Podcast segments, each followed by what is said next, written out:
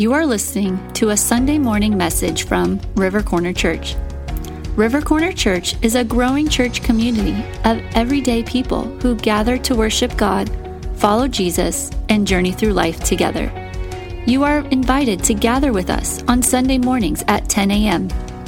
If you have any questions about something you heard in this message, or if you want to learn more about our growing church community, visit us online at rivercornerchurch.com. As we begin to emerge from the Christmas season, ultimately we begin to set new goals and mindsets. We begin to have expectant hopes and dreams. It's interesting how Christmas is celebrated both with mess and beauty. I was thinking about this after the kids opened some of the presents, and I'm there with the trash can trying to get every piece of wrapping paper so it doesn't stack up. And here in the middle of both uh, trash and beauty, these gifts and kids' joy, there is beauty and mess found. Beauty is found in the mess. Usually, as we begin to look towards the new year, we start to look at the year behind as one that was messy and hard. It's full of lament and pain and problem. And this act of remembering all that we struggled with the past year somehow usually compels or propels us, pushes us forward emotionally and physically and mentally towards greater hopes and dreams for the year ahead. But the truth is, the year behind was not only full of losses and hurts and pains, but it was full of wins and celebrations and magical moments. And the year ahead will come with hopes and dreams and, and celebrations, but it will also come with pain and problems. I was reading an article this week and it shared that out of 100 resolutions that people make, only eight of them will actually get carried out. And in another article, they polled people about their resolutions and they and their thoughts towards the new year, and they reported that 57% of people polled were optimistic that the next year, the one that's coming up, 2023, is going to be so much better, more magnificent than 2022. Now, out of those 57% of people that said this next year is going to be better than last year. 45% of them also admitted they felt the same thing about 2022 as they went into it. For this reason, I guess that uh, it doesn't matter what mindset you have going into the new year. For some reason, there's something in many of us that always thinks that next year, this new year, is going to be better than the one before in that poll, out of 45% of them, they said that this thought this year was going to be, their past year was going to be good, and only 32% said it actually was good. So again, I guess the mindset that we go into a new year matters little. I also found it interesting that out of those polled, a third of Americans, as of last week, already knew what all of their resolutions for the new year were going to be. And 36%, and a third of Americans, said that the, their goal, the majority of those polled, their goal were going to be smaller resolutions this year. I think perhaps we believe if we lower the bar about what we're aiming for, they'll be more attainable and achievable.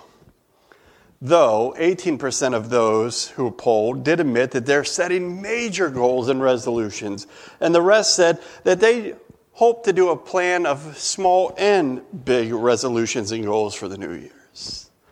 New Year's are like open canvases for us to paint our hopes and dreams on. Now, perhaps you don't set resolutions or goals for the new year, and maybe just perhaps you don't admit it to yourself or to other people. But I think many of us, as we look at a new year, we begin to see this opportunity to begin to shift something in our lives, to shape something differently, maybe about the way we think or believe, or perhaps we want to change somewhere where we live, work, or play. Regardless of what the new year holds for us, most of us enter it with some sort of plan, goal, resolution, or hopeful shift. Perhaps you're more like the character Charlie Brown, who said, You know how I always dread the whole year? Well, this time I'm only going to dread one day at a time. For me, as we enter a new year, it also brings with it the invitation or the opportunity to realign and to re anchor ourselves into something greater. A new year brings the invitation, the opportunity to seek after God in new ways, to make sure that the goals and the hopes and the dreams that we are dreaming for ourselves, hoping for ourselves, actually are driving us into deeper intimacy and walk and step with Jesus. If not, our hopes and dreams may actually be distractions to our spiritual journey. They may actually be uh, a, a troublesome to where God longs to lead us. It is important for us to learn to realign and anchor ourselves in a new year as individuals and as a church because this year can have just as many distractions and troubles and hopes and fears as the previous years. Both hopes, goals, those things that we think of as good, and fears, our worries and anxieties, have the potential in any year to knock us off course. This week, as I was reflecting on the new year, I continued to hear in my head just this one line from the song, O Little Town of Bethlehem. It's a song that we often sing at Christmas time, and we confess in this song about our hopes and fears. And we remind ourselves that in the birth of Jesus, uh, there's this everlasting light that shines amidst our hopes and fears. In fact, we sing, the hopes and fears of all the years are met in thee tonight. That line from O Little Town in Bethlehem, the hopes and fears of all the years are met in thee tonight, has been constantly on my mind this week. So here we are at a pivotal point. At one year ending, another beginning. We're in this liminal space between these new years. And this line is confessing, reminding us that the birth of Jesus, the coming life and ministry of Jesus, is the hope, the meaning, the purpose of all of humanity for you and me. It's the thing that we will find our purpose, our answers, our hope, and even our contentment and substance during the pain and fears of our mortal condition. In fact, in that song, he goes on to say that uh, they are walking in dark streets, and yet there's this light that shines on when we sing that song and we reflect on what it means to be walking dark streets and to be looking for this light that shines on, this eternal light that holds our hopes and fears, I often think of John's telling of the Christmas story, John 1, where he writes, The light shines in the darkness, and the darkness has not overcome it. And John goes on to mention that Jesus was that true light to everyone, not just some, to everyone in the world. Yet, he was in the world. The light was there, and the world was made through him, but the world did not recognize him. Some people were too busy with their stuff, their resolutions, their plans, their goals, their hopes, their dreams, that they missed out on the birth of Jesus. And we've seen in the Christmas story how easy it was to overlook this simple birth of Jesus. It was though found by those who were willing to be seeking, both wise men and shepherds. And John says that he goes on to say that those seeking the answer experienced transformation, and to all who did receive him, who believed in his name, he gave the right to be called children of God. And to the children of God, John will later say, he gifts the Spirit of God. And that is the Christmas story in a symbolic and theological nutshell. It's a story that we've been looking at for the past few weeks. It's the story that Jesus will live out in his life and ministry and eventually say, I am that light of the world. Whoever follows me will never walk in darkness, but will have the light of the life. It is that light that John says that will give light to those who are the children of God, who will make them children of God. And Jesus even says when he grows up, whoever does the will of my Father is my brother and my sister, my mother. In essence, literally, they are children in the household of God. And though there are many hopes and fears that may lurk in the year ahead, we must not lose sight that our identity needs and must be re anchored, realigned in something greater, stronger than our hopes for the new year or our fears of the new year. It must be anchored in a reality that we are children of God and that our hopes and fears are met in Him. There's an eternal light in the darkness for those willing to seek. We must never lose seeing. Paul, in writing to the church in Rome, the church living in the shadow of the empire, he tells them the same thing. For those who are led by the Spirit of God are the children of God. And he comments that the children of God are those willing to be led by the Spirit of God. So as we look this new year at what it means to be children of God, as we look at what it means to be people who are led by the Spirit of God, who allow our lives to be interrupted by the Spirit of God, I found that I think for the year ahead, a verse that'll serve us well, and Katie read it earlier, is found in Psalm 90. And so, any setting of goals that we must do, you and I, in the new year, must embrace a Jesus, the life and ministry of a Jesus that time and time again said, I can only do what I see my Father doing. The setting of any goals for a new year for us or as a church must look at the life and ministry of Jesus and, and wrestle with a Jesus who says, Worry not about tomorrow because each day has a trouble of its own. This new year and our thoughts towards it must be focused on seeking first the kingdom of God and its righteousness. The new year and any of our thoughts towards it, any of our goal setting, must be wrestling and focused on what it means to not worry about what we will eat or drink or wear. At the start of a new year, as we re anchor and realign ourselves, we must realize that worrying will not add a single hour to our life.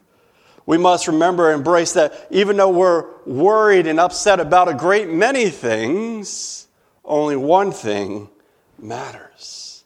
It's at the start of this new year that we remember and embrace that we must be anxious for nothing, and in everything approach God, as Paul says, through prayer and petition and with thanksgiving.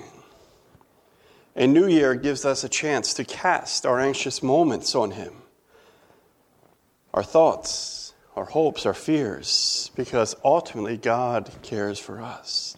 And perhaps then, when we reach that surrender and submission, it is then that we as a church and as individuals experience the peace that goes beyond under all understanding. We don't have time to get into it all this morning, but we're going to turn quickly to Psalm 90, and I'll try to keep my remarks short. There's this passage in Psalm 90. We're just going to look at 90 12 for the sake of time today, nine, uh, chapter 90, verse 12. And it's this passage in Psalm that theologian Robert Alden calls a prayer that is ideal for self discipline and goal oriented living. So, as we think about a new year, this is the passage that gets called ideal for goal oriented living. And as we look to it, I want to just make a few remarks here. This Psalm 90, you may see at the beginning of it there, it says this is a prayer of Moses, the man of God. And scholars are long, have long debated if this really was a prayer of Moses that, that David collected, or if it is a prayer that David would have assumed that would be like one that we see Moses praying in the wilderness or in Exodus 32. Regardless of it, it is full of deep meaning. It is a passage that I often read at funerals because it reminds us to wrestle with the mortality of our condition, the brokenness of our condition, our hopes, our fears, and to find something eternal, something greater. It starts by confessing to God that He's been their dwelling place. They've given Him everything, their lives throughout all generations, lives upon lives. And many of us this morning are generational believers. We've grown up with God being the dwelling place of many of our families. And it says, Before the mountains were born, you brought forth the earth and the world from everlasting to everlasting. You are God. Then goes through to wrestle with the present the hopes and the fears, the, the mortality of man, the brokenness of all, the way that we face consequences and that we have secret sins, and the way that life is so short. And it accumulates into verse 12 where it says, Teach us to number our days so that we may gain a heart of wisdom. As we enter and head into a new year, perhaps there's no f- more fitting theme or prayer or goal. Such a goal keeps us surrendered and, and it submits us, it reminds us to uh, be surrendered to God in a way that we don't ever miss out on what God is doing.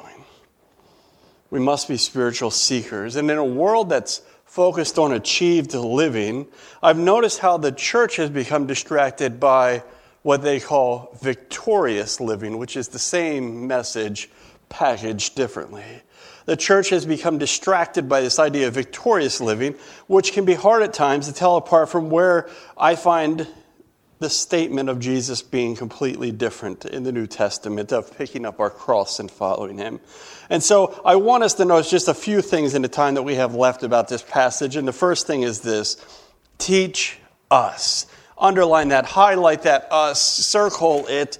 Remember, the word there implies this is a communal prayer. And scholars have long said that this was read communally as a press, uh, blessing. It's the first chapter of book four of Psalms. Psalms is actually broken up into many books. And this intro is the beginning of the book of lament. And it was one that was read together. But when you see the word us, remember that you cannot go it alone.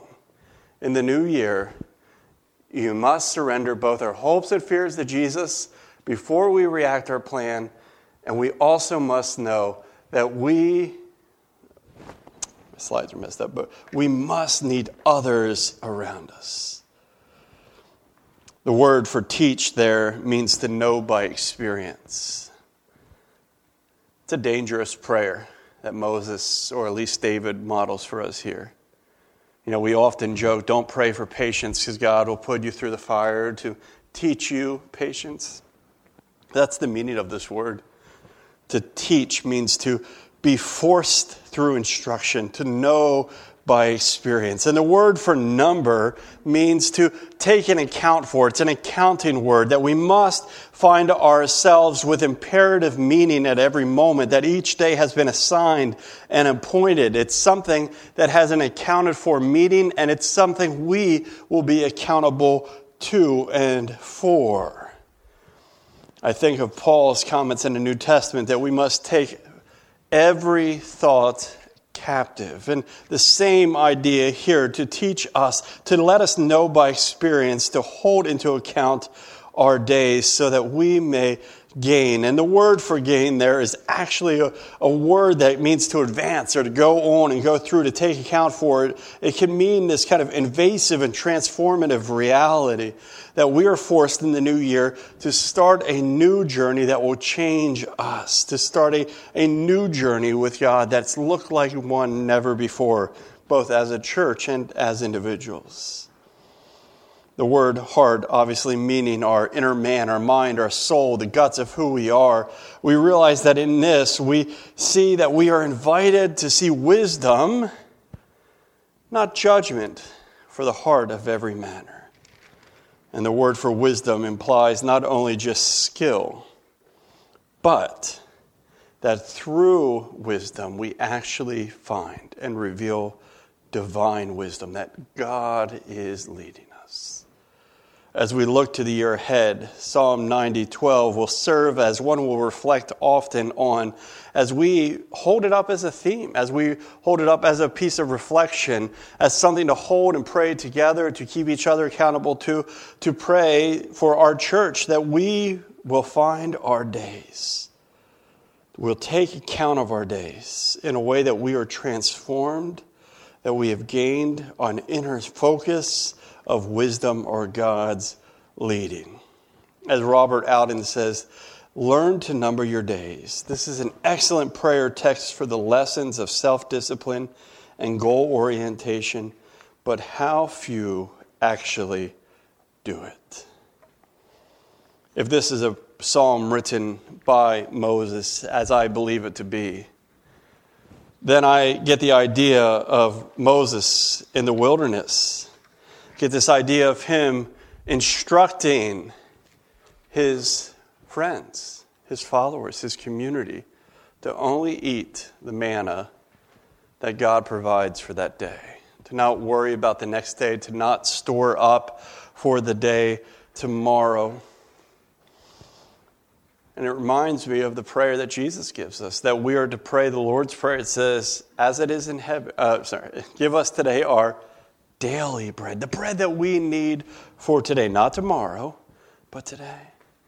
And so, as you set goals and mindsets for the new year, as you start a new journey towards wisdom, as we as a church start a new journey towards wisdom, do not be overwhelmed with tomorrow's troubles, but rather focus merely, as this passage says, on the opportunities before you now. Don't look at the long journey ahead where you'll be overwhelmed. Today is just enough. It's not too much, it's not too little, it is manageable. You have enough time today to carry about everything that God wants you to carry today. And often when we feel overwhelmed, it's a sign that we've created for ourselves a hope or a fear that is outside of God's will for our lives. So let us cherish the ordinary today. There's an author by the name of Matthew Kelly that writes Life is messy. That's the human dilemma. You're not doing anything wrong. You see, life isn't a color within the lines exercise. It's a wild and outrageous invitation full of certain outcomes. And sometimes it is beautifully rational, and other times it lacks all logic. The mess of life is both inevitable and unexpected. There is no plan you can devise that will solve the mess, there's no product you can buy. But it's what we do with the mess that matters and determines everything.